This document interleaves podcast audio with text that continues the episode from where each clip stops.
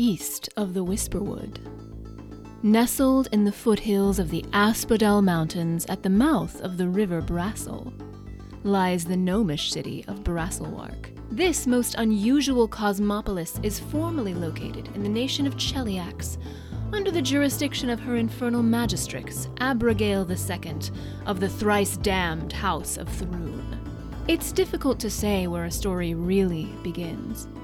Like so many threads coming together in a weaving, each thread connected to a spool, each spool the product of its own spinning. Every beginning has a genesis of its own. The wider the net of a story is cast, the more everything seems connected.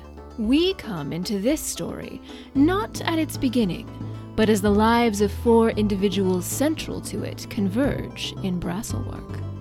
A tief elf, an awakened husky, and two gnomes fated to sway the destinies of dragons and the course of history. Welcome to Chromythica.